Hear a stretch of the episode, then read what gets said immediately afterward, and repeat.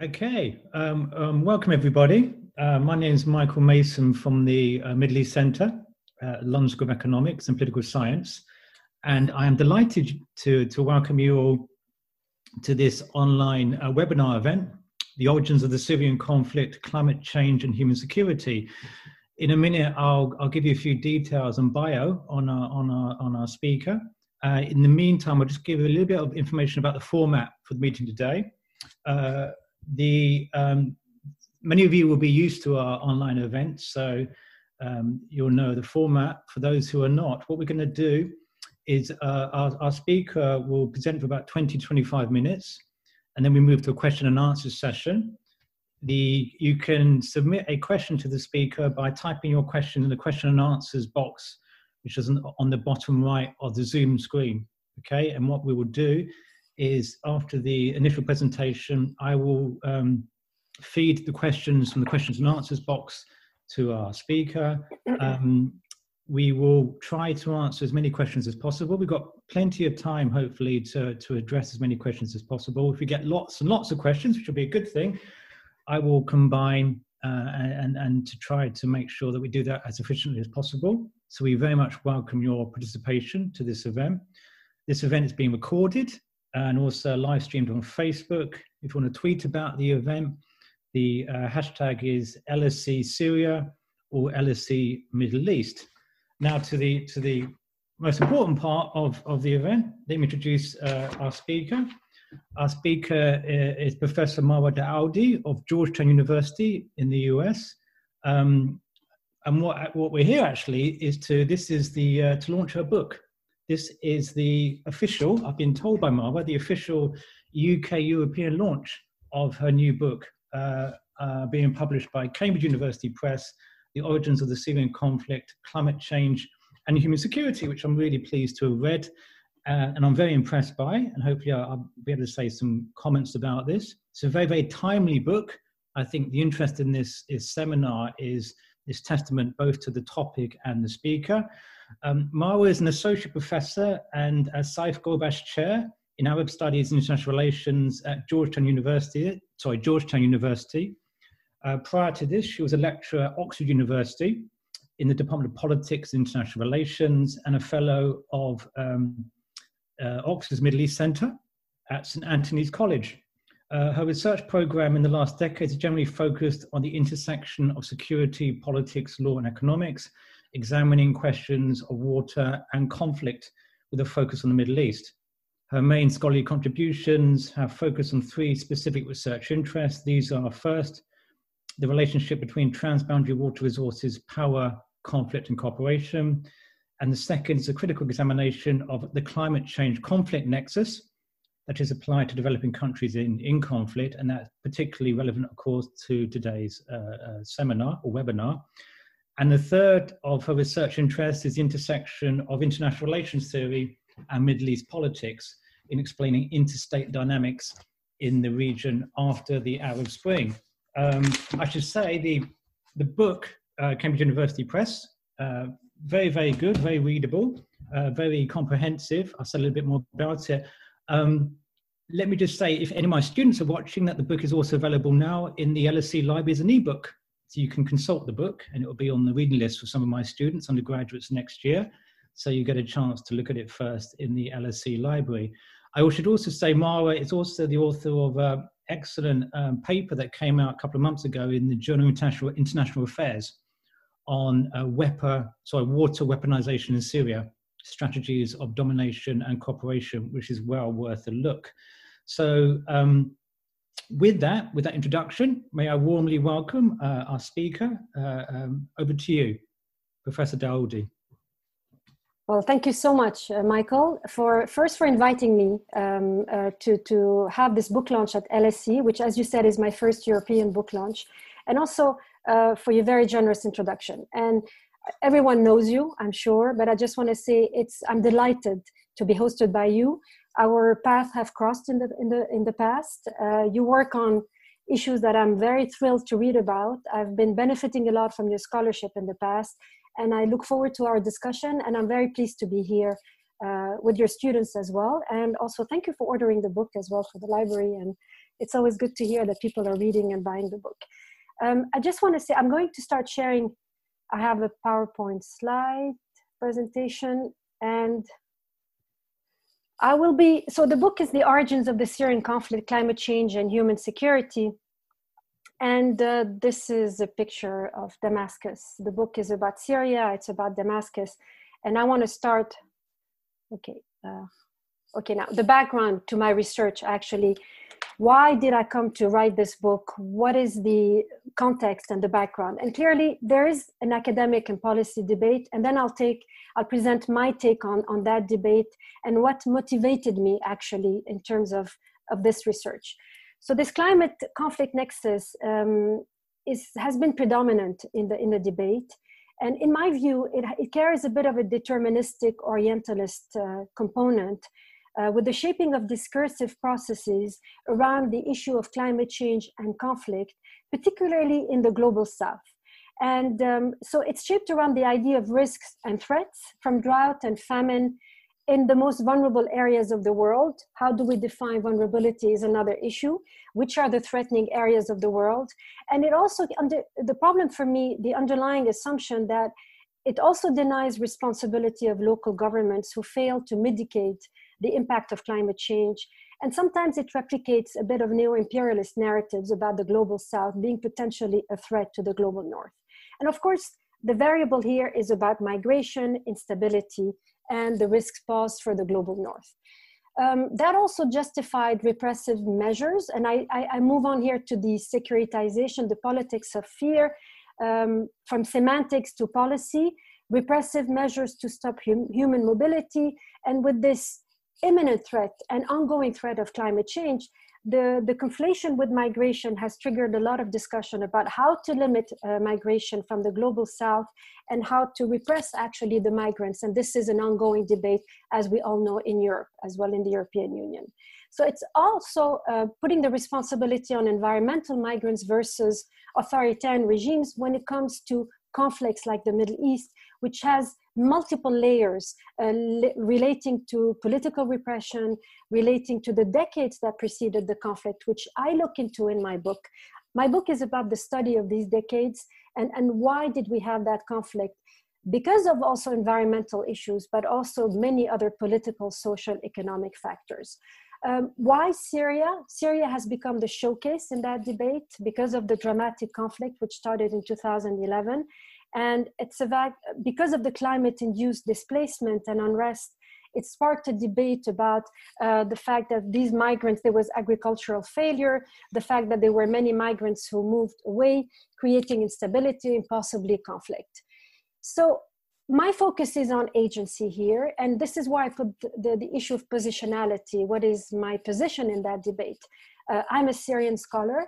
Uh, I have, of course, um, emotional links to what is going on in Syria, but I'm also a scholar of environmental politics, international relations, and critical security studies. And it pained me somehow to see how much Syria was used in that debate, often by authors who had not done research on Syria, uh, except you know writing these papers about climate change and the conflict. And i felt i needed to bring my perspective uh, as a syrian scholar as also as a scholar of environmental politics on the issue. Now this is the book. Michael was uh, very kind to show the cover.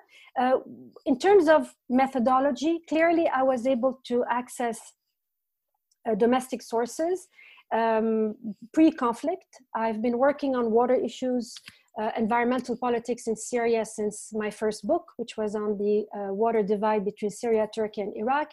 And I looked at domestic politics as well. But the new component with this approach is that I also bring in the domestic debates on the climate change issue, on the drought of 2006 and 2010. And also, I've done a lot of field work and interviews pre 2011 in Syria, uh, in Lebanon and Turkey. And I will bring these voices to the discussion as well. So, what's new here? Clearly, the primary sources, the field work. I also decided to have a human security component to the discussion, which in fact is to put um, the, the individual level, the community level, the water, food, and the political levels at the heart of the discussion. And I will explain my framework uh, more in details in a little while. Uh, this is um, a study which is conceptual I, I try to conceptualize the variables to see how we can generalize this framework. It's also historical. It's about the history of Syria, the history of um, measures and policies implemented in terms of political economy, but also irrigation, agriculture. And it's also longitudinal analysis because um, to compare actually to be able to generalize my findings, I look into different periods within the same single case study to be able to check, in fact, why did we have a conflict after this 2006-2010 drought and not in previous drastic droughts. Now we're talking about Syria, clearly. Uh, here is a map of Syria and mainly the region here, I guess with my, you can see my arrow, the northeast and the east, which is at the heart of the discussion. And we will see why that is significant. This is considered as the breadbasket of Syria. And we will see that a lot of the irrigation and agricultural plans are happening in that region. It's called the Hasakeh or Jazira, previously Jazira province. Now, those voices from Syria, just to start actually our discussion, I, I've been interviewing different different personalities, different citizens. I wanted to bring all of the different voices which were missing from the ongoing debate about climate change and the Syrian conflict, in my view. Uh, one aspect of that discussion is, for example, a longtime dissident Yassin Haj Saleh, whom I interviewed in 2016 in Turkey.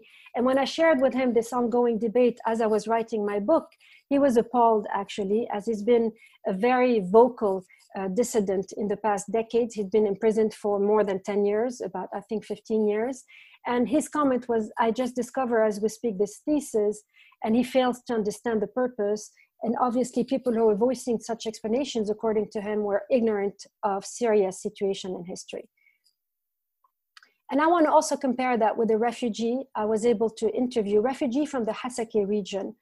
When I told him, "Do you think it's because of climate change and the drought that you had to, um, you know, uh, be displaced and to become a refugee in Lebanon in the Bekaa Valley?" And he, this is, was his comment actually saying not only they lost everything, they also seen as the instigator of the instability and the conflict when they actually uh, the victims. I established a framework thinking we cannot look into climate change and instability and conflict if we don't contextualize, if we don't look at the structure, if we don't look at vulnerability and resilience at the core of these issues.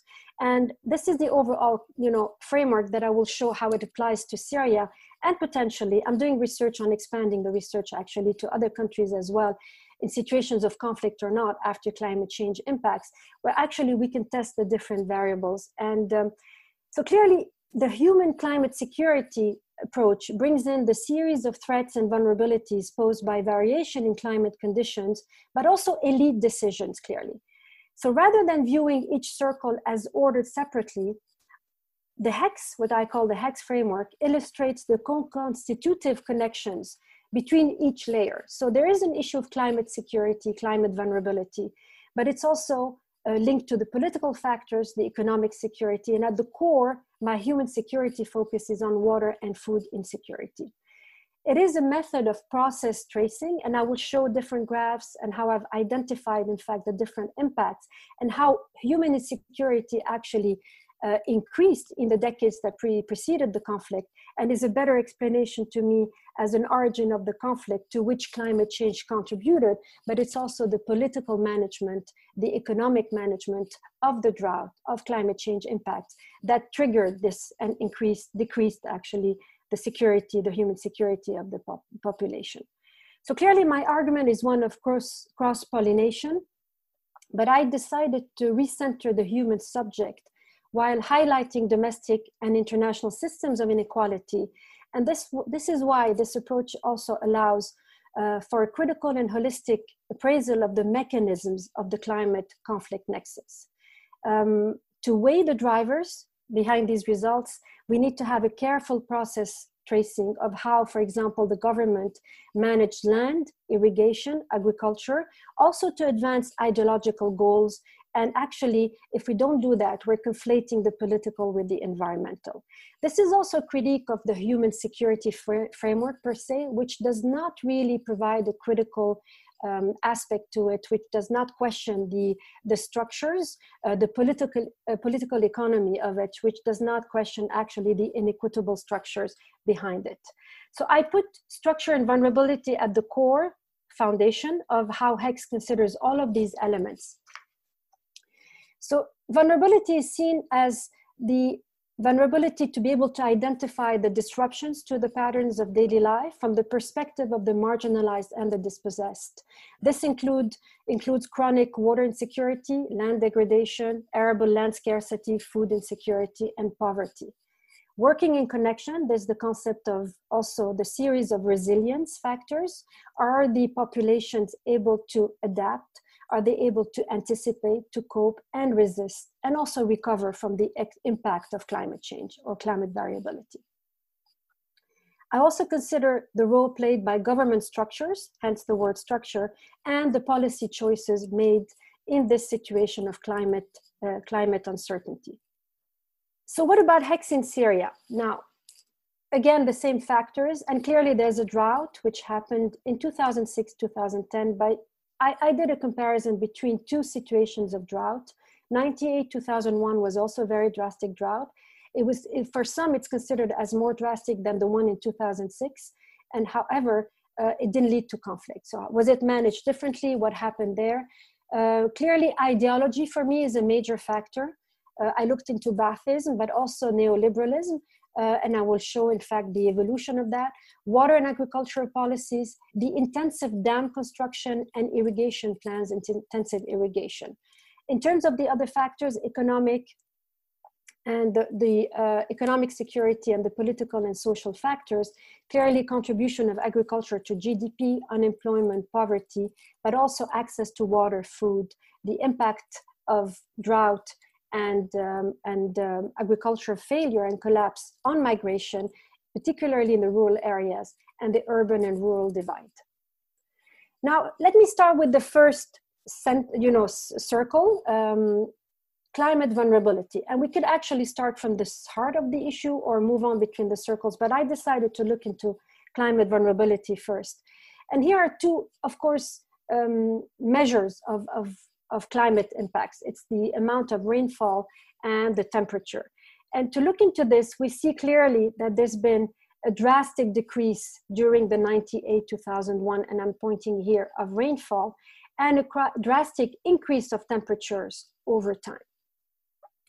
Now, if we if we look into climate vulnerability, one could assume because of these climatic changes, um, one would assume that possibly uh, there would be a drastic impact. And the deterministic approach would, would assume that actually 1998, with the drastic decrease in rainfall, uh, that would have created a lot of instability and unrest in Syria. And we know that the conflict happened much later. This is one aspect of it. Um, just to give you an idea, during drought one, which I call drought one, the temperatures increased by a yearly average of 5.7%. Drought 2 only averaged a 3.93 increase from pre-drought years. It's a similar discrepancies reflected when comparing precipitation levels.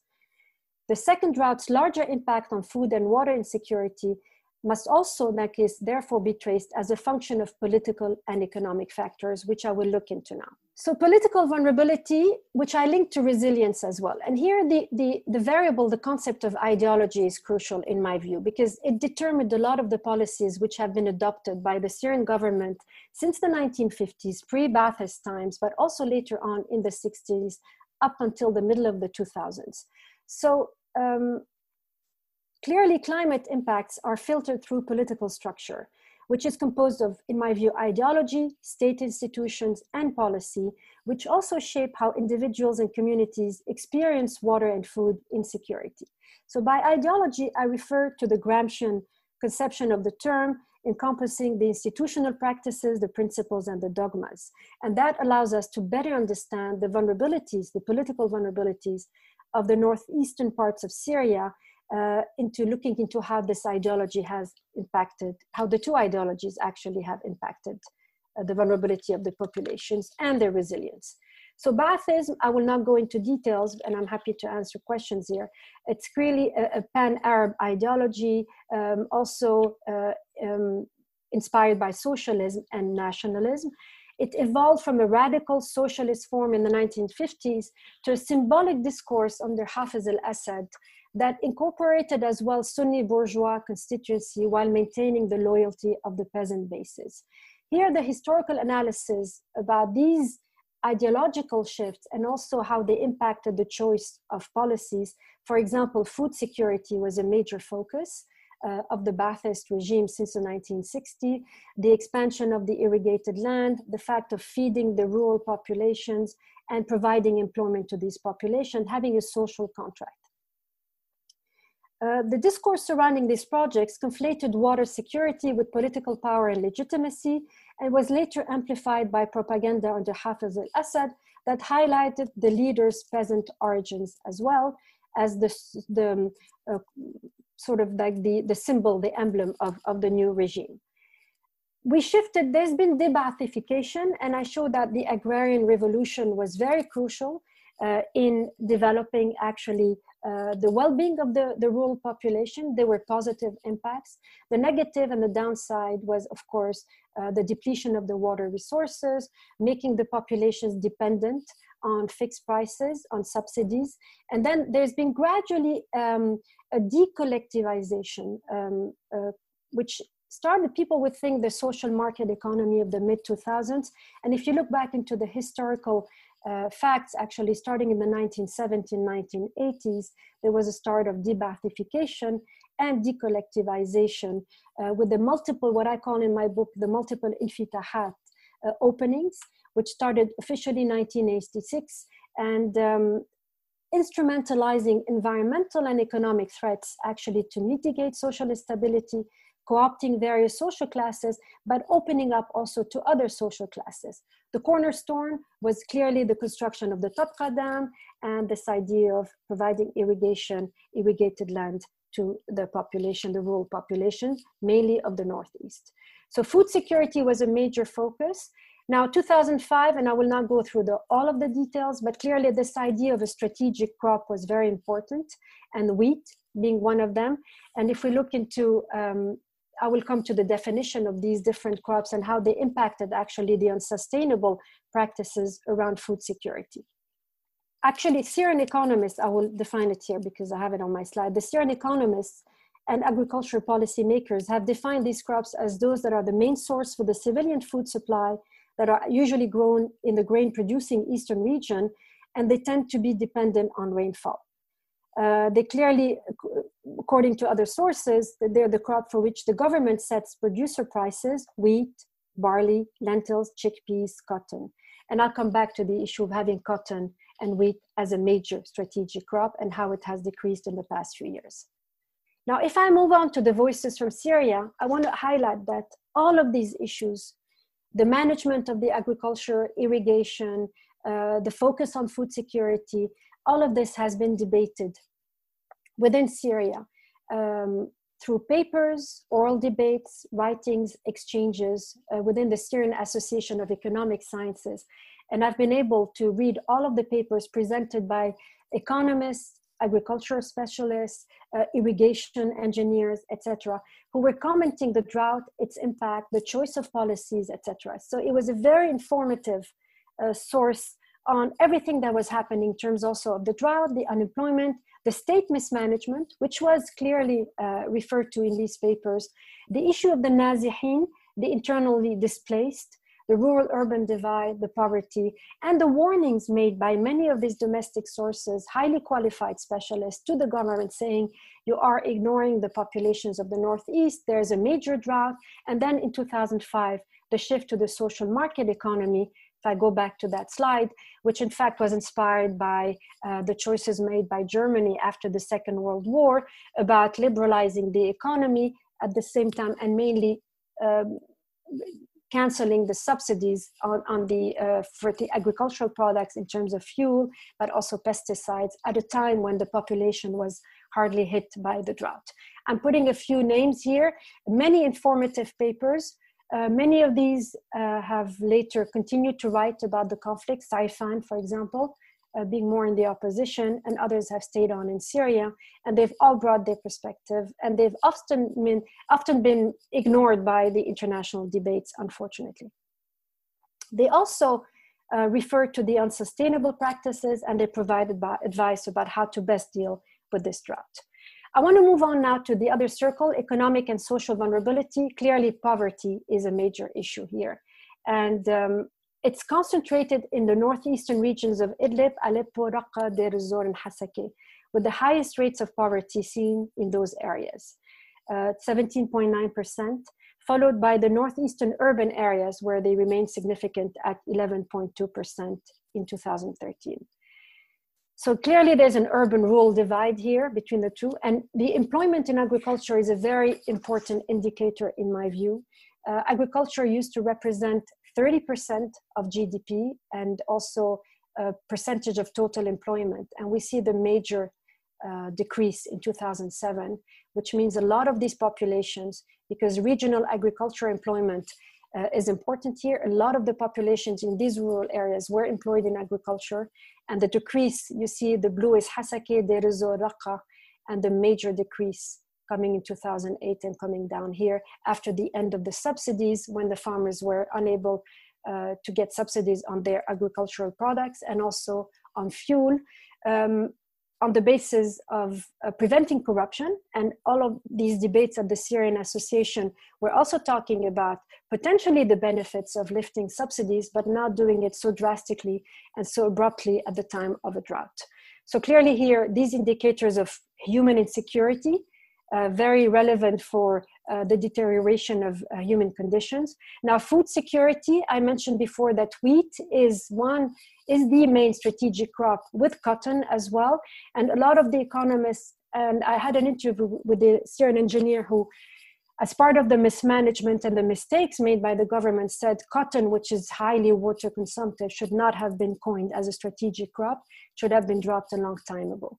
We see here the, the very drastic decrease in total wheat production. Um, I'm going to, yeah, in 2008, wheat being a very major source uh, for food security for the populations. So drought too clearly destroyed the livelihood of over 50% of the farmers nationwide, of whom a majority lived in Hasakeh, Raqqa, and Deir ez-Zor. Um, we know that in 2008, the Office for the Coordination of Humanitarian Affairs launched an appeal to raise 20 million USD in support of over 1 million Syrians affected by the drought. And actually, this is where there was a conflation between the number of migrants and the vulnerable population in the Northeast. We know that 1 million were affected. And actually, in the numbers that I've seen, there was a lot of migration happening from these areas. And we go back to the previous slide. Because of unemployment, regional agriculture and unemployment, uh, looking at the numbers and a lot of these experts, uh, the, the measures put in place by the government were insufficient, and they talk about about 40,000 to 60,000 families migrating from the northeast to other places in Syria, mainly urban centers, being parked in slums, not being taken care of, and that the number actually of these families uh, would be about 300 to 400,000 individuals. This is the first time in the history of Syria that you have whole communities being uprooted. We've always had migration, migration of young people in the rural areas going to the Gulf, going to the urban centers, but they always came back uh, and there was reverse migration happening historically. In that case, it's the first time that these villages were completely uprooted of their livelihood and their populations.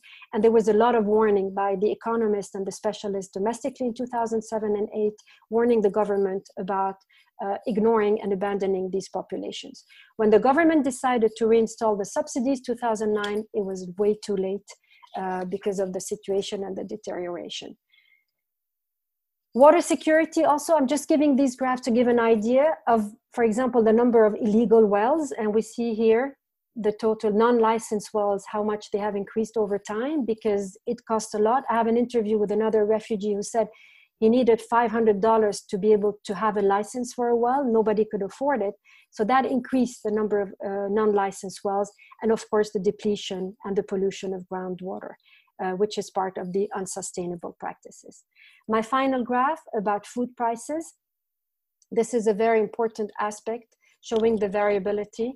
Um, the, the variability, actually the per capita food price variability, um, allowing food prices to be compared across time. And we see the difference between 2000, the drastic decrease in 2007, actually here, and again, up going up after the end of the, of the, the drought.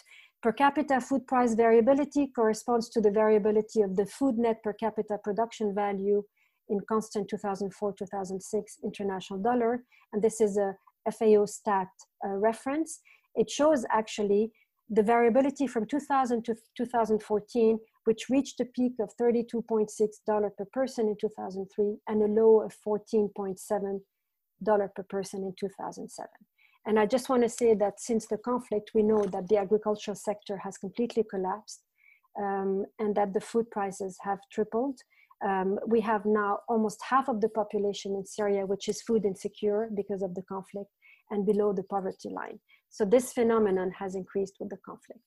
My conclusion here, and I hope I'm within the time frame, uh, the way forward, clearly we need to identify the causal processes that negotiate the link between environmental degradation and conflict, the link to structure, uh, the link to the policies, but also the economic, social, and, and ideological factors. And I also want to outline the perils of environmental determinism uh, with the discourses, the underlying neo-colonial discourses about threats coming from the global south, when actually uh, a lot of these uh, threats or the vulnerabilities are also impacted by international institutions. We know, for example, that the World Bank recommended that the Syrian government uh, lifts the, the subsidies to fight corruption, to bring economic uh, efficiency. However, not as it shouldn't have been done in terms of for reform. It was done very drastically in the worst condition and circumstances. Uh, while emerging discussions within human security and critical security offer tools to address these shortcomings, I also bring um, a critical element to the human security framework, which is also to look into the international institutions and the risks posed also by uh, the, with the feedback loops with the global capitalism and the liberalization of economies at times of great uncertainty for its rural populations without the proper care and concern uh, for their vulnerabilities and their resilience. And in that case, I believe HECS details a systemized method to apply them and hopefully to be able to generalize it to other cases than Syria. Thank you very much for your attention and I look forward to your questions. Thank you very much, Marwa. That was excellent. Um, if for those who have joined us uh, during the uh, presentation, uh, as I said at the start, you can put your questions into the question and answers box on the bottom right of your Zoom screen. If I just say, if I'm allowed as, as chair, just to, just to make some um, um, comments first, um, I, I, really think this is, this is a landmark publication. And there's been a lot of interest in, in not just in terms of Middle East studies and, and environmental climate change scholarship, in the, in the so-called Syrian climate change uh, migration conflict thesis, which, as, as Marwa says, is in, in a book, details has both uh, uh, um, lots of uh, sort of subscription to, both in kind of popular discourse, but also some intellectual sort of research or academics um, claim that there is a, a, significant link between climate change um, and the particular 2006 to 10 drought and the Syrian uprising in 2011. And I think that the book provides, for me, the, the, the most comprehensive uh, investigation of this uh, uh, uh, claim connection and the most comprehensive evidence-based investigation, very objective. Uh, all the data is in the book. Or the one of the great things about the book is the is the amount of primary data, which is unprecedented in terms of this particular debate and topic, and, and, and particularly impressive in terms of the access to the Syrian government data, the, the fascinating papers and debates within the, the Syrian Association of Economic Sciences.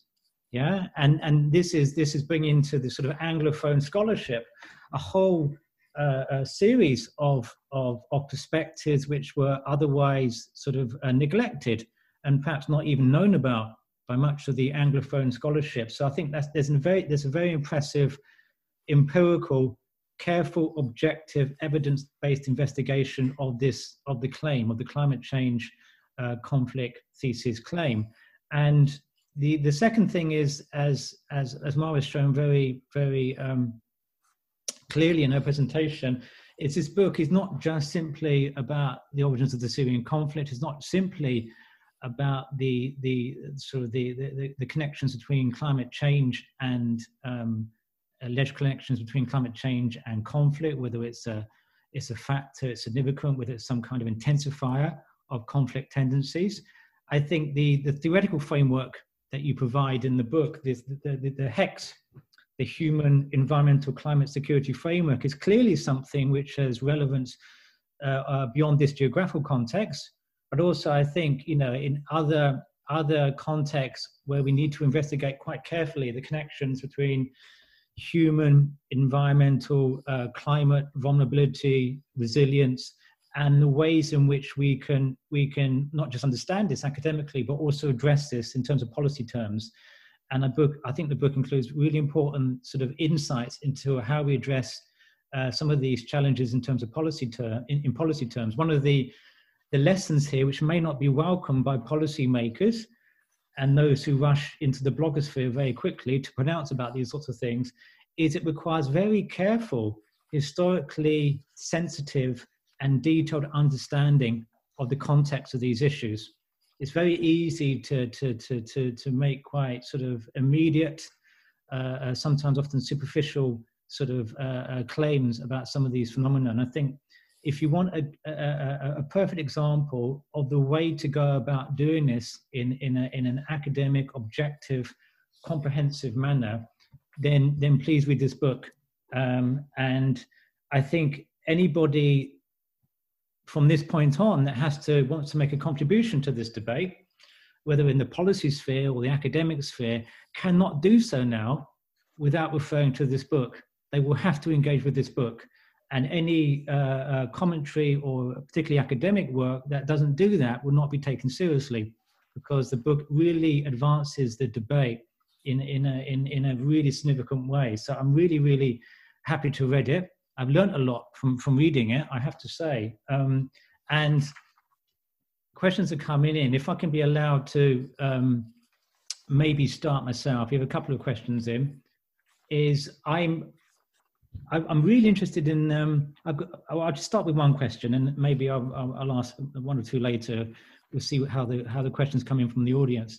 Um, I'm really interested, Marwan, in, in in how you use the notion of human security, and in in the in the theoretical part of the book, um, where you talk about the sort of the movement from state security to human security is is a is a necessary movement in order to kind of uh, set up this more agency based understanding of security in terms of individual and group vulnerability.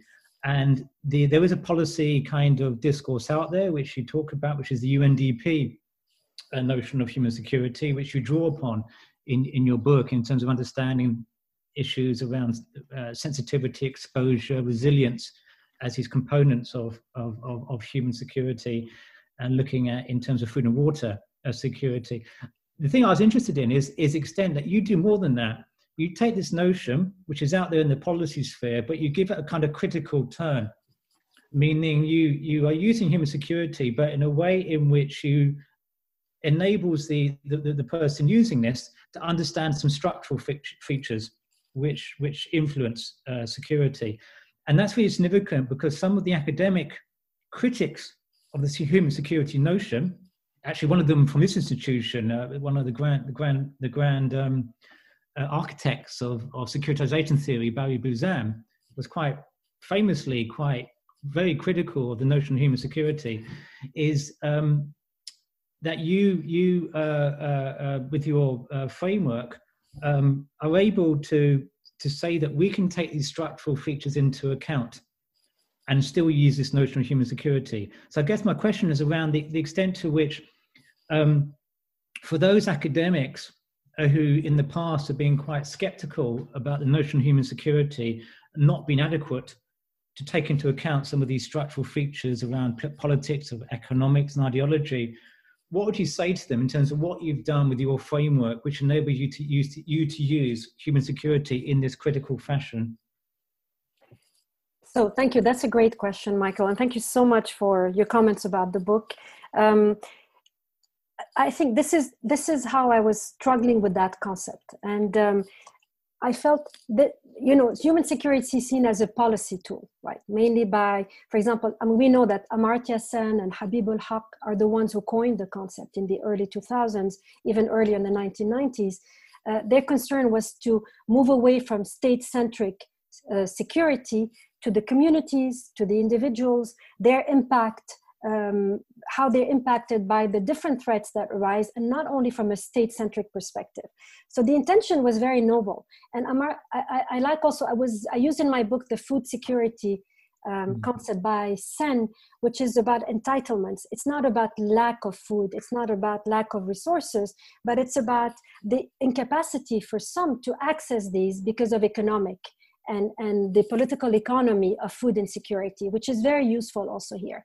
Now, others would say it's mainly looking at the impact for populations, but not questioning what is causing these vulnerabilities, right? And this is what I tried in my book, as you rightly pointed out, is to say what are the inequitable structures? What are the unsustainable practices? What are the ideological components which make these populations insecure economically, uh, socially, etc.? So I think all of the ones who criticized the, the, the concept were saying that it's weak normatively, that it's just a policy tool, it doesn't bring anything new to the discussion. I believe it does if we uh, contextualize it, if we bring the structural variables, and if we make it more holistic than it was initially. And, and there's been a debate going on since the early 2000s by academics, and you mentioned Buzan. There are others who have written about it, Newman and others, uh, mm. saying, how can we use it? And it's mainly a policy world, like discrediting the concept for academics. And when you say it's just a policy world tool, it doesn't have any conceptual strength to it. Whereas I think if you contextualize it, you look into the, the causes, you look into the inequitable structures, you are able to use that as a very effective tool. And I think in terms of the climate change debate, having this human climate security aspect, which moves away from the deterministic orientalist approaches, is a way, in my view, and in the book, to strengthen the, the narrative and also to, to bring agency, I think, to the debate. Yes. Good. Thank you very much. Let's let's turn to some questions. Um, I think one of the questions is uh, uh I'm not, not sure even uh, is about a more the availability of the book is about supply chain digitalization, which I'm I think I'm, I do not know what that. Um, uh, I think that's more to do is that with the book being available. I don't know. Is that somebody just pitching for some business? Anyway, we'll move on to Brian S. Uh, what exactly do you mean by de-Baathification? given that the political control of the state by the Ba'ath regime has never been seriously modified in the recent past. And we'll take two questions at the same time. Uh, second one, um, Anna Chanova, excellent presentation, special thanks for the human security lens. This is about the UK government. Uh, the UK government is very focused on climate issues. Of course, we've got the, uh, the UN uh, uh, climate change conference coming up uh, um, next year in Glasgow. Uh, what would you like to see the government, I guess the UK government, do on issues of climate and conflict when it comes to the Syria crisis in the coming year? Um, so there's particularly in terms of there's, there's you may not know there's some current kind of debates about the in the UK uh, about the the, the the, the move of the pushing the, the development sort of department into the into the uh, uh, department of uh, uh, sort of the foreign affairs department in the UK and his issues about the strategic kind of role of UK development aid. So I think this is kind of a question around in terms of could, could the UK government, maybe in a post-Brexit world, do anything meaningful, anything different in, in terms of the way it's approaching the, the Syrian crisis? So we'll go with those two questions for the moment. Thank you for the questions. Please okay. get them coming in. Okay, thank you very much. So um, I, I see where the question is coming from, Brian. I think the de-Baathification, we're not in a situation like post 2003 Iraq, clearly, where clearly the, the party was dismantled, uh, was considered illegal, uh, it was completely erased from uh, public you know life political life.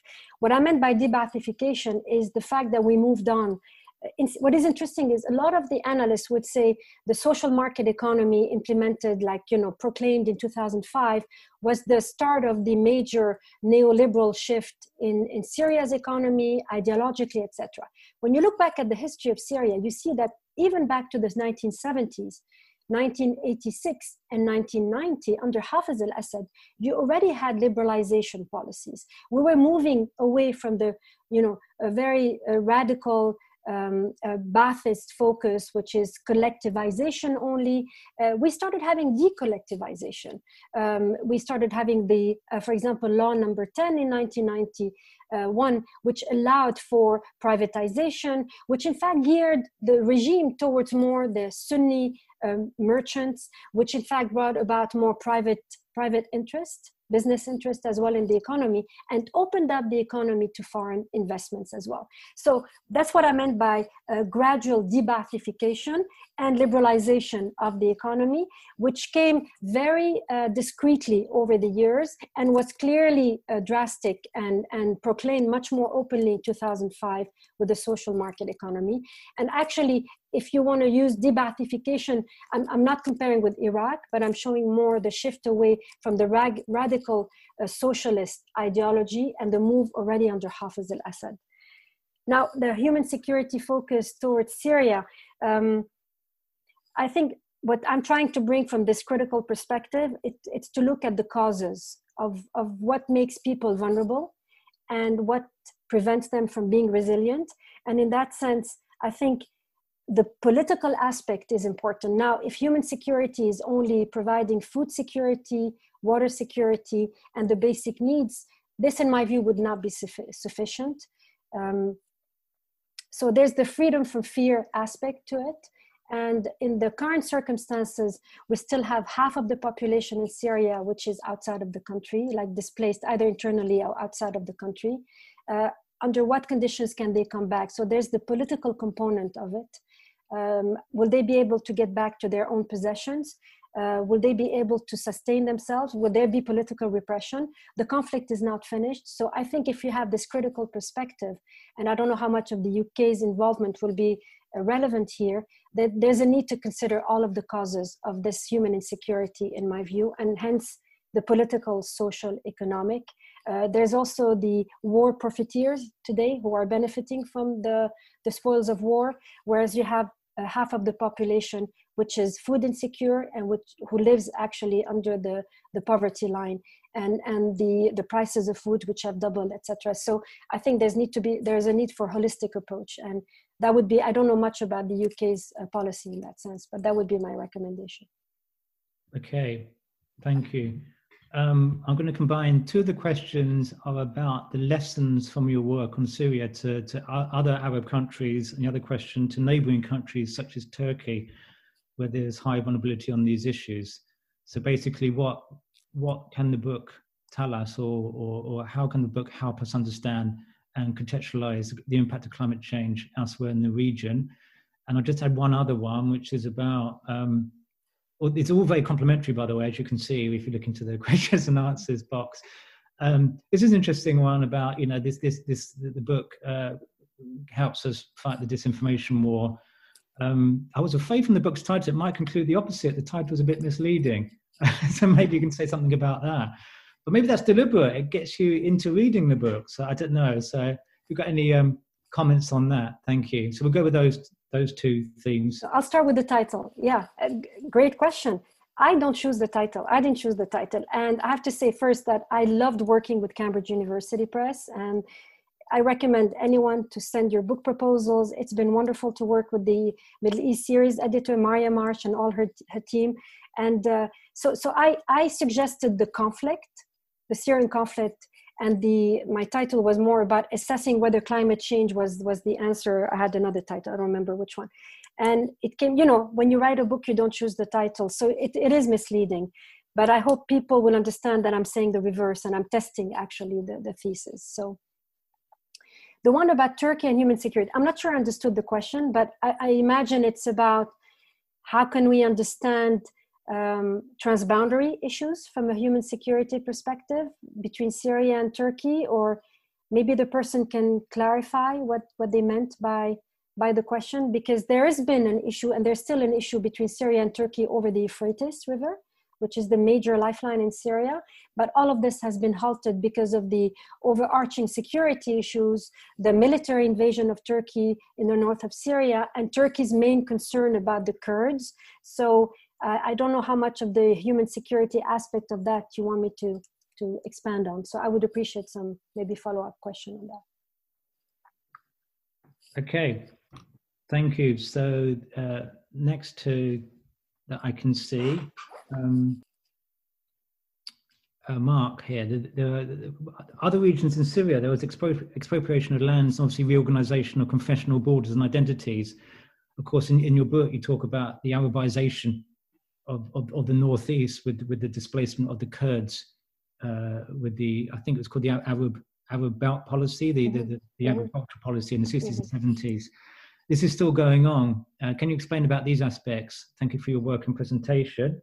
And then um, there's a question, uh, uh, Lisa. Uh, thank you for your presentation. This is an outstanding analysis. How would you say, how far is it the Syrian government in becoming more open and liberal economy? Um, I think this is, uh, Lisa, uh, apologies if I'm not relaying this correctly. I think this is about basically choices for Syria going forward.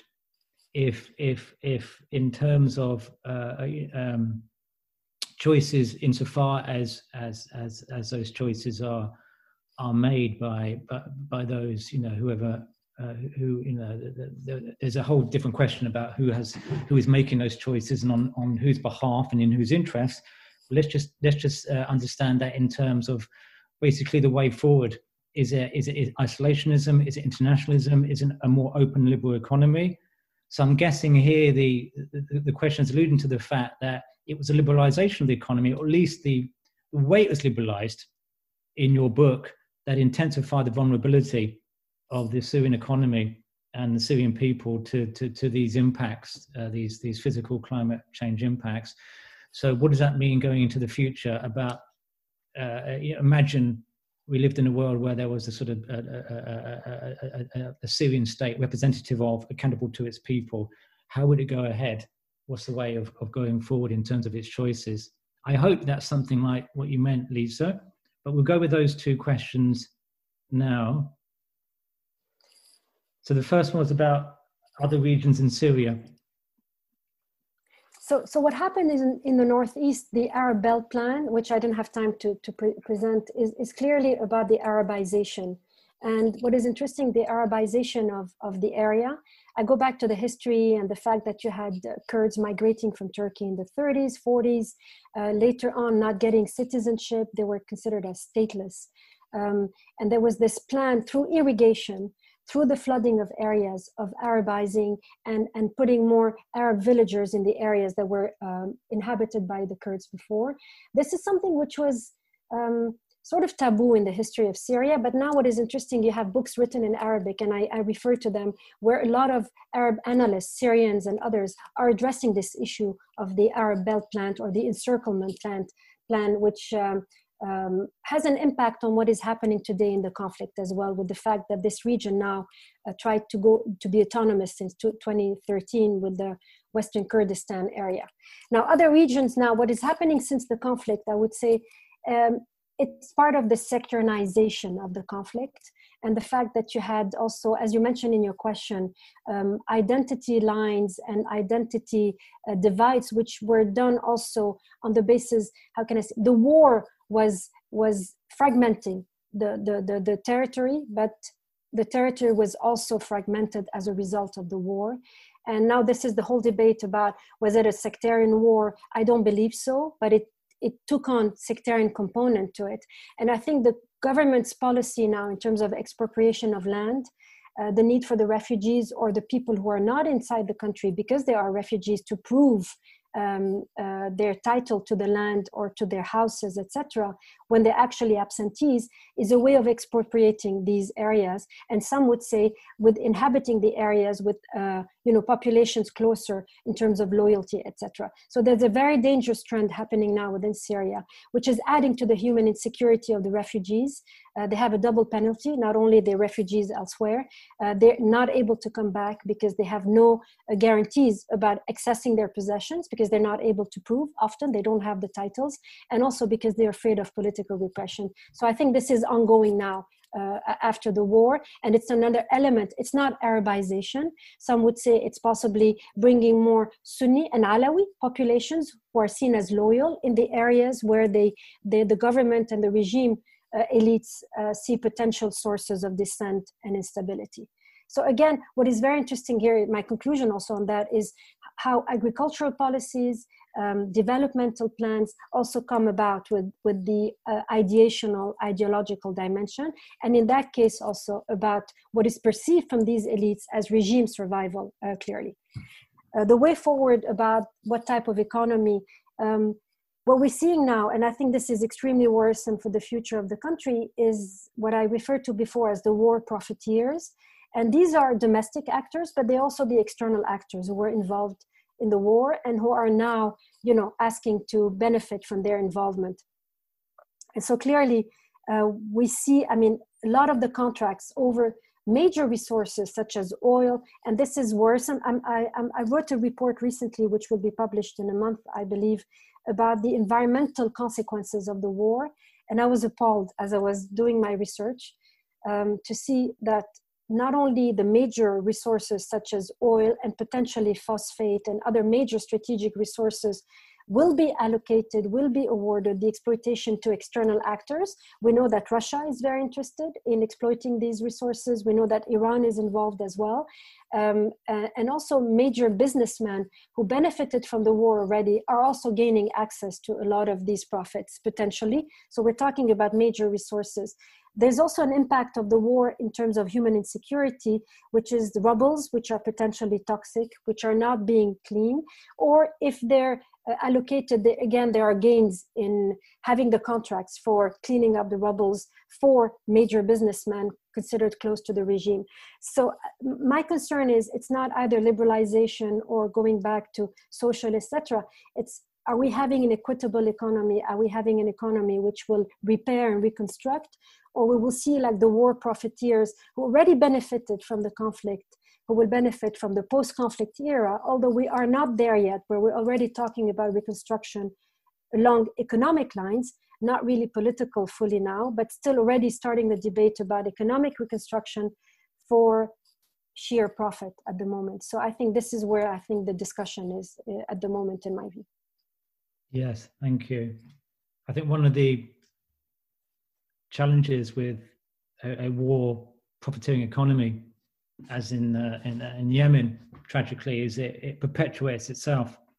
And once you get a, a group of, of, those that, who profit from that and have an interest in it, then then sometimes there's actually a, a, a material incentive to perpetuate a conflict situation. Um, okay, next two uh, questions. Um, uh, uh, Christian Henderson, thank you, Christian. The politics of environmental crisis creates losers but also winners. Who benefits from the environmental determinism that characterizes some analysis of the Syrian conflict? That's a very interesting question. Who benefits from this narrative that you, you uh, um, uh, comment on, discuss in the book? And uh, uh Lisa W., um, another, another very good question. Um, thank you for your presentation. I think this is an outstanding analysis.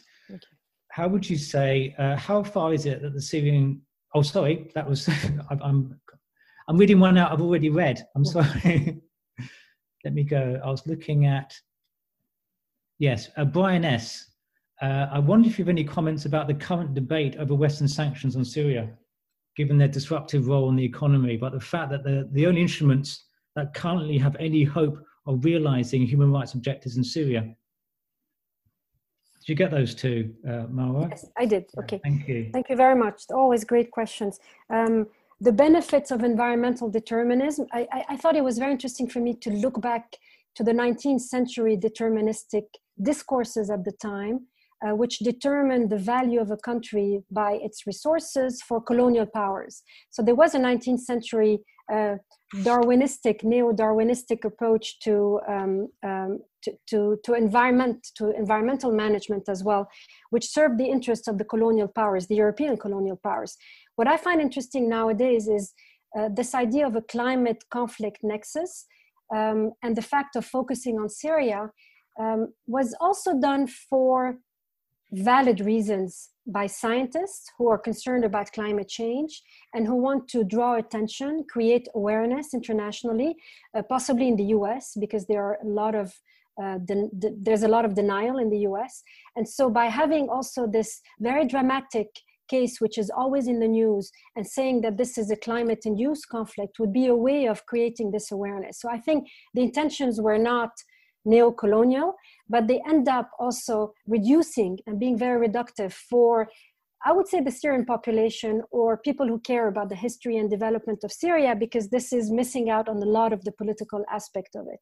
Another aspect also is this variable which plays a role in environmental determinism today, uh, migration, is also serving the interest of those who try to limit migration to Europe, would say, for example, I, I was very struck by the fact when Aylan, the little boy who died on the shores of Turkey, there was a Canadian newspaper who wrote, This is what an environmental refugee looks like. And, and it was very shocking to me to think that serving the, how can I say, it's of course, environmental migration is an important aspect, but it's also um, using the loss of life of a little boy and forgetting about the whole context about the Syrian conflict and why this little boy's family had to be on the boat and leave political repression and possibly economic insecurity, etc. And so clearly migration is a taboo, is a red flag today in, in European debates. And I believe the deterministic aspect of the debate could also serve the interest of those who put sovereignty uh, to the forefront of the debate. Um, the second question so that, that's a very loaded debate, right? And I, am personally against sanctions being put on any country around the world when these sanctions impact the population. And often we know that the population is the first to be impacted. However, I think this is a very um, hijacked discussion now when it comes to Syria. Those who are you know proponents of not having sanctions and putting forth the human insecurity of the population which is actually uh, happening. Of course we know how much of the people are being poor and also um, not having access to resources and to food and they're also displaced. Uh, they forget to say also that a lot of the war profiteers are part of the elites um, that if the economy was equitable, if a lot of the resources were, we, we know in Damascus, for example, with all the poverty that we, we have now people queuing up to buy bread to get subsidized bread. Uh, people the, the price of wheat has really uh, tripled if not more. Uh, people need uh, at least 300000 pounds a month to be able to survive as a normal family when in fact the official salary is 50000 so in that sense how can they survive? At the same time you have the recent iphone which was released in damascus uh, the sons and daughters and the elites being able to afford that. So there's clearly an issue of corruption here, inequitable access. And so if you're against the sanctions against the country, I think there should be sanctions against the elites who are profiting from the war, who are profiting from the reconstruction plans. And in that sense, the debate should be more holistic than just saying sanctions are bad or good. They're bad when the population is hit, but there should be an appraisal of what the economic situation is and where are the resources going versus how is the population being impoverished in the in the current circumstances. Thank you very much. Um, lots of lots of great questions coming in still. Um, Nora Al Hassan for those working in environmental security in other regions where conflict is not so apparent, the vulnerability is relatively high, how can you apply the HECS framework? Um, so does this is this framework also applicable to sort of non-conflict situations? First question. Second question, one of my um, center colleagues, Max Skelton. Thank you for your fantastic presentation discussion. I'm wondering if the scientific community in Syria has engaged questions around how war generates change in the environment and potential health impacts and what kind of discourse is on, the, is on that subject, which seems to me to relate to the report you just mentioned, Marwa, that you'd written on the environmental impacts of, of war in Syria. Thank you. So the first question, yes, absolutely. This is uh, part of new research that I'm doing to look into the possibility of generalizing the HECS framework. And so I looked beyond Syria uh, into Sudan and Morocco. Sudan, where you had drought, very drastic drought, you had migration, and you had conflict. And was it a climate induced conflict or not? Or was it more about the policies implemented? And also looked into morocco for example where you had also a very drastic drought happening but you had very sustainable practices and policies implemented by the government to alleviate the vulnerabilities of the rural populations which allowed for uh, the lack of conflict actually. At the time when you had uprisings happening uh, in different regions where the drought had hit. So and of course there are other elements to that. There's also like um, the societal and the social and political aspects to these uprisings. So actually yes uh, these are the cases that i'm looking into uh, at the moment. And i think that's something i hope to push forward in my future research agenda as well. And i encourage you to do it. And i would love to hear about about your your also your research in that sense uh, the, the next question about the health impacts i said i was appalled to, to see that not only the war has a, has a horrific impact on the populations, we know the bombardments, we know the chemical attacks, uh, we know that uh, uh, fragmentation bombs, etc. What is appalling is that even when the war stops, and because of the rubbles, because of the fact of cleaning the rubbles, which are mixed with toxic material, uh, the landmines which haven't exploded, etc., there are potentially uh, still health and environmental consequences after the war has ended. And even the people who clean the rubbles are also targeted and vulnerable. So, so there's um, a discussion which has to be also happening at the, at the international level, in my sense. Not only that the country has suffered from this tragic and devastating war, in terms of also uh, generations of uh, generation of, of children who don't go you know to school education wise there is a gap there which is happening there's also the environmental and the health impact which hasn't been tackled by the government. They have written about it. Um, there's de- there are declarations of intention, but nothing has been systematically implemented. And I think there's a role for the international organizations here to prevent those health uh, impacts for the populations and the children uh, of Syria. Definitely. Thank you. Um, next one. Um, not sure this is an official account. Uh, DAA Iraq from the uh, Autonomous Administration in North, uh, um, the uh, sorry Syria. This is a great presentation. Climate change is often described as a threat multiplier that elevates existing stresses and nations are at risk. Even post-conflict, when we get there, how does the international community build resilience to prevent climate change from pushing Syria back into a humanitarian crisis?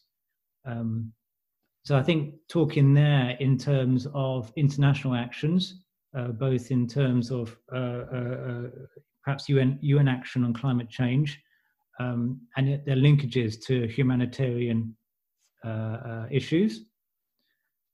And the uh, next question, which this next question goes to your uh, debates uh, uh, from, to Varna Hasiolu. I apologize I mispronounced that. Um, around the, the one of the chapters in your book, which is which I've found fascinating, is the is the transboundary water issues uh, uh, between Turkey and Syria, and how uh, it seems like many of the this is my comment actually many the, the Syrian policies, domestic Syrian policies, including the intensification of agriculture, were partly determined by this sort of need to, to have a strong bargaining hand with, with Turkey in terms of allocation of water uh, uh, um, on the Euphrates. So the question is, do you think the dam issues between Turkey and Syria could aggravate the uneasiness amongst people in Syria? And, and actually, the second question do you think that issues such as water security, food security, and human security issues can affect the national internal security of Turkey, which is also highly vulnerable in terms of environmental issues such as drought? Um, so there's there's an issue there in terms of uh, the dam impacts of dam issues between Turkey and Syria, uh, can that aggravate the uneasiness between amongst people in Syria? And could these issues also affect security in Turkey? I think one of the ironies in the book, Marwa, is is prior to the uprising, you were talking about this normalization happening between between Turkey and Syria over the the sort of uh, uh, um, negotiations over shared shared waters, uh, uh, transboundary waters. Okay, so the first one is is about um, I think in terms of the international community, how can it build resilience to prevent climate change from pushing Syria back into a humanitarian crisis? So, so I think Syria is in a humanitarian crisis. It's not because now we're talking about reconstruction that we're past this humanitarian crisis. I think I mentioned the poverty line. I mentioned half of the population uh, being almost half of the population being displaced either internally or externally. And I think the environmental factors uh, do not help because one of the results of the war, for example, is the collapse of the agricultural sector. Uh, Syria is not able to produce the wheat that it needs to feed its population. So there's a need to import that wheat. Um, and in that sense, resilience is not afforded to its population. And we know that there was the case in the decades that preceded. That's what my book is about. And I think the conflict has made things even worse today. So clearly, um, this concept of threat multiplier, I, I, I, address it briefly in my introduction. I, I, think it's a journalistic term, which is very catchy. Uh, but it, for me, it doesn't mean much if we don't look at the different circles that I outlined in my HECS framework, which is all of the political social economic factors surrounding these issues environmental issues as well around water and food security as well. And i think resilience and vulnerability are very linked again to structure. And that goes back to my initial point. And i think if the international response to the situation in syria takes into account these different circles not just the humanitarian impact the political the economic as well which i meant also about the war profiteers etc the contracts that are being awarded to external actors uh, to the detriment of the population, the expropriation of land that is happening as well, uh, we would not be able to really, really bring a resilient Syria for the future or resilient population and a lasting, sustainable answer to the conflict. Uh, to the second question, yes, about Syria and Turkey. Um, I think, you know, before, interestingly, the water file used to drive the used to be a compass of the relation between Syria and Turkey. So, because of the water file, because of the construction upstream by Turkey of the GAP project, and potential cuts on the Euphrates uh, uh, River, uh, which is shared between Syria and Turkey, and Iraq, by the way, as well. Um, that led actually to sort of a securitization or um, a security aspect to the water file when Syria started also supporting the PKK in, within Turkey to bring Turkey to a minimal agreement that it refused to have over the shared waters. In the 1980s, Turkey used to call these waters as Turkish waters, and, and, um, and later on agreed to a minimal allocation 1987 in exchange of a security protocol. What is interesting, in the years before the conflict, the higher security concerns because of the war in Iraq 2003, US hegemony in the region, the rise of the Kurds in the region as well, brought Syria and Turkey closer, and the water file was put on the side. There was no longer, um, there was a normalization, as you mentioned, Michael. And even amity, I even argued in an article that there was amity developed after enmity. And after the conflict, the start of the conflict, we're back to enmity because of the security issues, because of the um, clash between elites, which used to consider themselves as friends. So I believe now because of Turkey's invasion of in the north of Syria, its presence, its military uh, occupation, uh, the fact that Turkey is very concerned about the rise of Kurds within Turkey, but also the rise of Kurds within Syria, uh, the, the PYD and the support of the Americans, the uh, SDF's actually role in fighting ISIS, which really boosted the Kurdish presence in Syria, uh, Turkey's concern, in my view, is more about these security, domestic and regional security issues versus issues of transboundary water. And I believe on the Syrian side as well, there's no longer this discussion. But at some point, I think if the GAP project continues to be built upstream in Turkey and the impacts it will have in terms of pollution also downstream Syria and Iraq, there will be the need to ne- renegotiate. But I don't, I don't see that happening now because the, the, the, the estrangement between the government and the Turkish government, the Syrian government, I don't see that resumption of the negotiations for the moment until there is a solution, political solution implemented in Syria. Good, thank you. We've had a clarification. Sorry, my confusion. I saw DAA and I was thinking Democratic Autonomous Administration, which is not. It's the. It's been clarified. The Defense Attaché Association of Iraq. Okay. Thank you for that clarification, mm-hmm. and it's an official account. So thank you for that mm-hmm. clarification. So that's all the questions from from our online audience at the moment. Um, so we've got another ten minutes if if we wanted to use it. Um, but if there are no more questions, maybe I can just just finish with uh, well, actually talking about shared waters, Marwa. One of the, one of the projects I'm looking at at the moment is um, is water governance in in southern Iraq uh, around Basra, and um, so one of the one of the um, issues in Iraq is is what will happen in terms of a post-conflict Syria with a sudden uptake and renewal in in in in water infrastructure building, perhaps in terms of irrigation development. Because I think some of the some of the projects in um, Syria were put on hold, of course, because of the conflict. So there's there's a, there's an issue there about knock-on impacts on Iraq of a potential not only just what's happening in Turkey in terms of dam building, also on the Tigris as well, mm-hmm. in terms of water infrastructure uh, uh, development in in uh, in Syria. So I don't think you can say anything about, at least from a, the Syrian perspective, about the Syria-Iraq dynamic. Yeah, absolutely. So, so interestingly, this um, transboundary issue is between Syria and Turkey over the Euphrates. Excuse me, and also uh, Iraq being involved in that issue as well, being a riparian on the Euphrates, but also on the Tigris. And for, for Syria, the Tigris has was traditionally, historically, not the major uh, focus, um, but they started in the 1990s and 2000s having some projects over the Tigris River, considering that um, uh, they were they were dependent on Turkey uh, because of the Ataturk Dam, so they shifted a bit some of the schemes over the Tigris.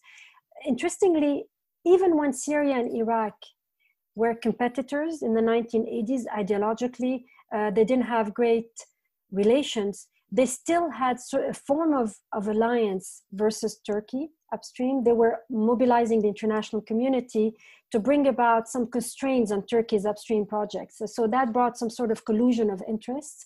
Um, at the same time, Syria and Iraq had also bilateral uh, discussions and negotiations where they exchanged data and they, they shared information about the, the Tigris project.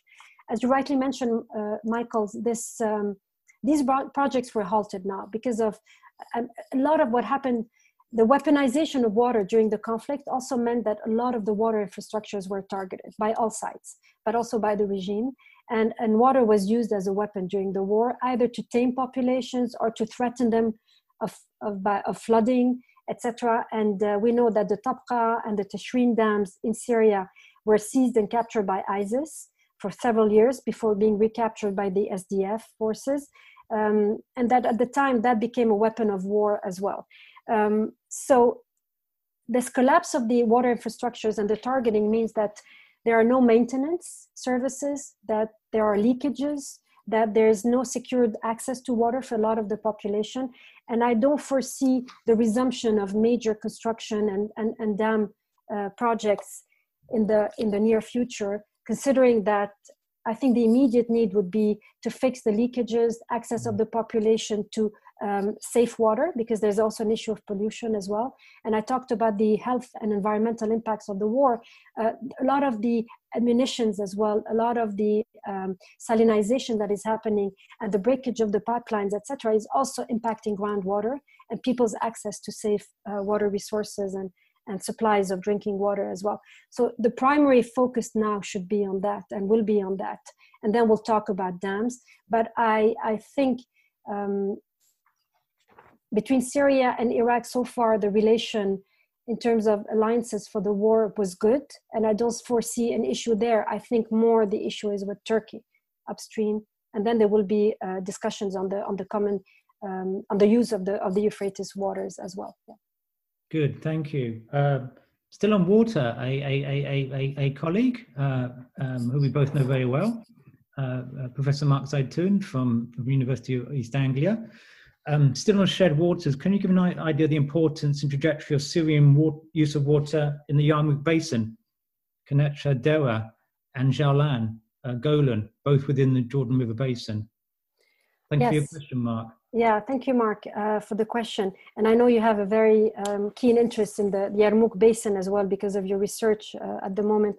So, what is interesting here is because Syria was cut off of its access to the Jordan River following the occupation of the Golan, the Golan Heights, in 1967 by Israel, um, it sort of overused the Yarmouk River. It, it focused more on the Yarmouk River, the tributary of the Jordan River, to be able to, to provide you know, water and to uh, irrigation and uh, hydroelectricity for the local populations. So that became also as a, as a trade-off. And that's the official justification for this overuse of the Yarmouk Basin versus the Jordan River because it's been deprived of its riparian rights. And this is why actually also the Golan Heights are still claimed by, by Syria, clearly. Uh, it's considered as an occupied land and it is recognized as an occupied land internationally, except the recent measures taken by the Trump administration. It will be interesting to see now how much of these measures or declarations will be reversed. But it is an occupied land and uh, it's considered as Syrian land in that sense. And when we talk about land, we talk about the water resources here. So um, there is also there are also other riparians uh, on the in the Yarmouk basin, and and uh, uh clearly the, there's no allocative agreement uh, between these different riparians. And I know the, that Jordan has been complaining also of, of Syria's overuse of the Yarmouk River, the pollution because of that overuse. And clearly there will be the need to have some negotiations here happening. But I, again, the, the amount and the level of destruction in Syria, the level of humanitarian disaster, and the, I would say, decades to really come back to sustainability um, not only in terms of, of restoring the population to its you know um, back to the country but also providing you know clean water uh, providing resources uh, having access to food etc in my view that puts these issues on the sideline and i don't think they will be they, they would not be seen as priorities uh, at the moment. Mainly more access to drinkable clear and and um, um, safe drinking water would be a priority in that sense and possible irrigation. But again i mentioned a lot of the illegal wells which are being built by small farmers uh, because uh, these are easy to do uh, they don't cost a lot. You can just dig the well 10 meters down and you can irrigate a small part of your land and that is what is happening and that's also impacting groundwater polluting it more and, and creating the crisis we're seeing. There's no centralized solution and, and response to these issues at the moment, and there was none in the decades that preceded the conflict. So I don't see that happening uh, in the in the near future. Okay, this I think this will be the last question in terms of uh, um, as for Mark. Thank you, great presentation. Um, the, the, last question before we wrap up. It's 25 past. Thank you everybody for all, your questions. Uh, Dalia Barkoda, first many thanks for your presentation. During my field work in the Kamishlu in 2018, some of my research participants mentioned the digging of wells by the Turkish state alongside the wall built in the border of Turkey and Syria. Do you have any information in that regard and what long term effects that this policy might have on the region in your perspective? So, so clearly, we're talking about surface waters, um, Euphrates, Tigris, but there's also the issue of the aquifers, which is very important, which is the, uh, for example, the Ras Ain aquifer, which is lying across the border between Turkey and Syria. And the Syrians, since the 1990s, mid 90s, and 2000s, um, were, were um, asking um, Turkey to limit the digging of wells on the Turkish side because that actually dried out uh, the aquifer. There's also been news on the Syrian side, but a lot of the, the, the digging of, of wells on the Turkish side was, was blamed uh, in terms of the drying of the Khabur also river, which is tributary uh, of the Euphrates River. So clearly aquifers and groundwater um, is very crucial in terms of, of uh, transboundary waters and transboundary uses. And um, from my knowledge, uh, my first book was on the negotiations between Syria and Turkey, and I was uh, lucky enough to be able to access some of the primary sources of the negotiation, uh, um, you know, minutes of the negotiations between the engineers in the Joint Technical Committee. And actually, I felt a lot of the discussions were focused on the dams and surface water, and much fewer discussions and less on, on groundwater, which is actually one of the major issues nowadays. And, and um, I believe that will be on the agenda if any there's any resumption of the negotiations, which I don't foresee in the near future, unfortunately.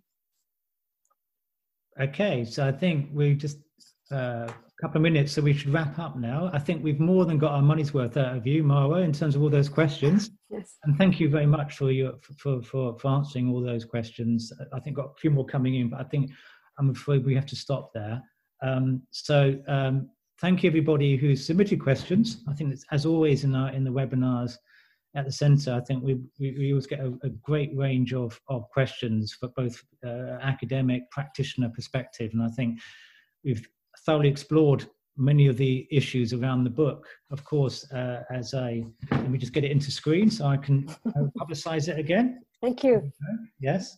So I, I, I uh, invite everybody, if, if, you're interested, to, to explore this in more detail that the book, of course, is, is, is, is, is much richer in terms of the information and, and detail than, than we've been able to convey in this webinar. But hopefully the webinar has given you at least some of the flavor of the, of, of the book and the and, and debates and the, the, the scholarship. And it's, as I said, it's, I think it's a, it's a, I really do think it's a landmark book and we shall be discussing it uh, many, many years to come. So uh, from that, thanking the audience to, uh, you know, um, Marwa, thank you very, very much for joining us. Thank you for the honor of, of allowing us to, to launch your book.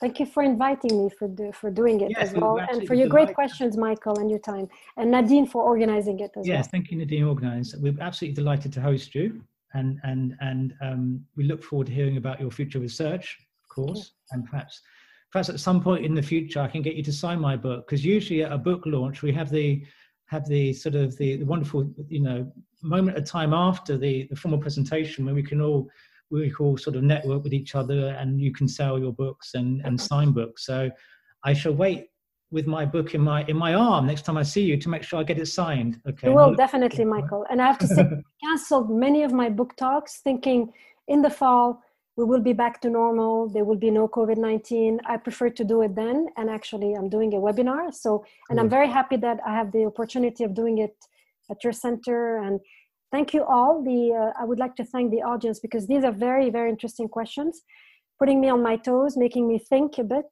about future research as well how to fine tune some of the elements. And i appreciate the presence uh, at, the, at the webinar as well so on behalf of the centre, on behalf of the audience, all those, all those watching, all those who will be listening in the future to, to the podcast, this will be available as an audio podcast for the centre. Thanks very much, uh, Marwa Daoudy, and we we uh, look forward, hopefully, to seeing you in in person in the future at the centre. I hope so too. Thank you so much. Take care. Thank Take you care. very much.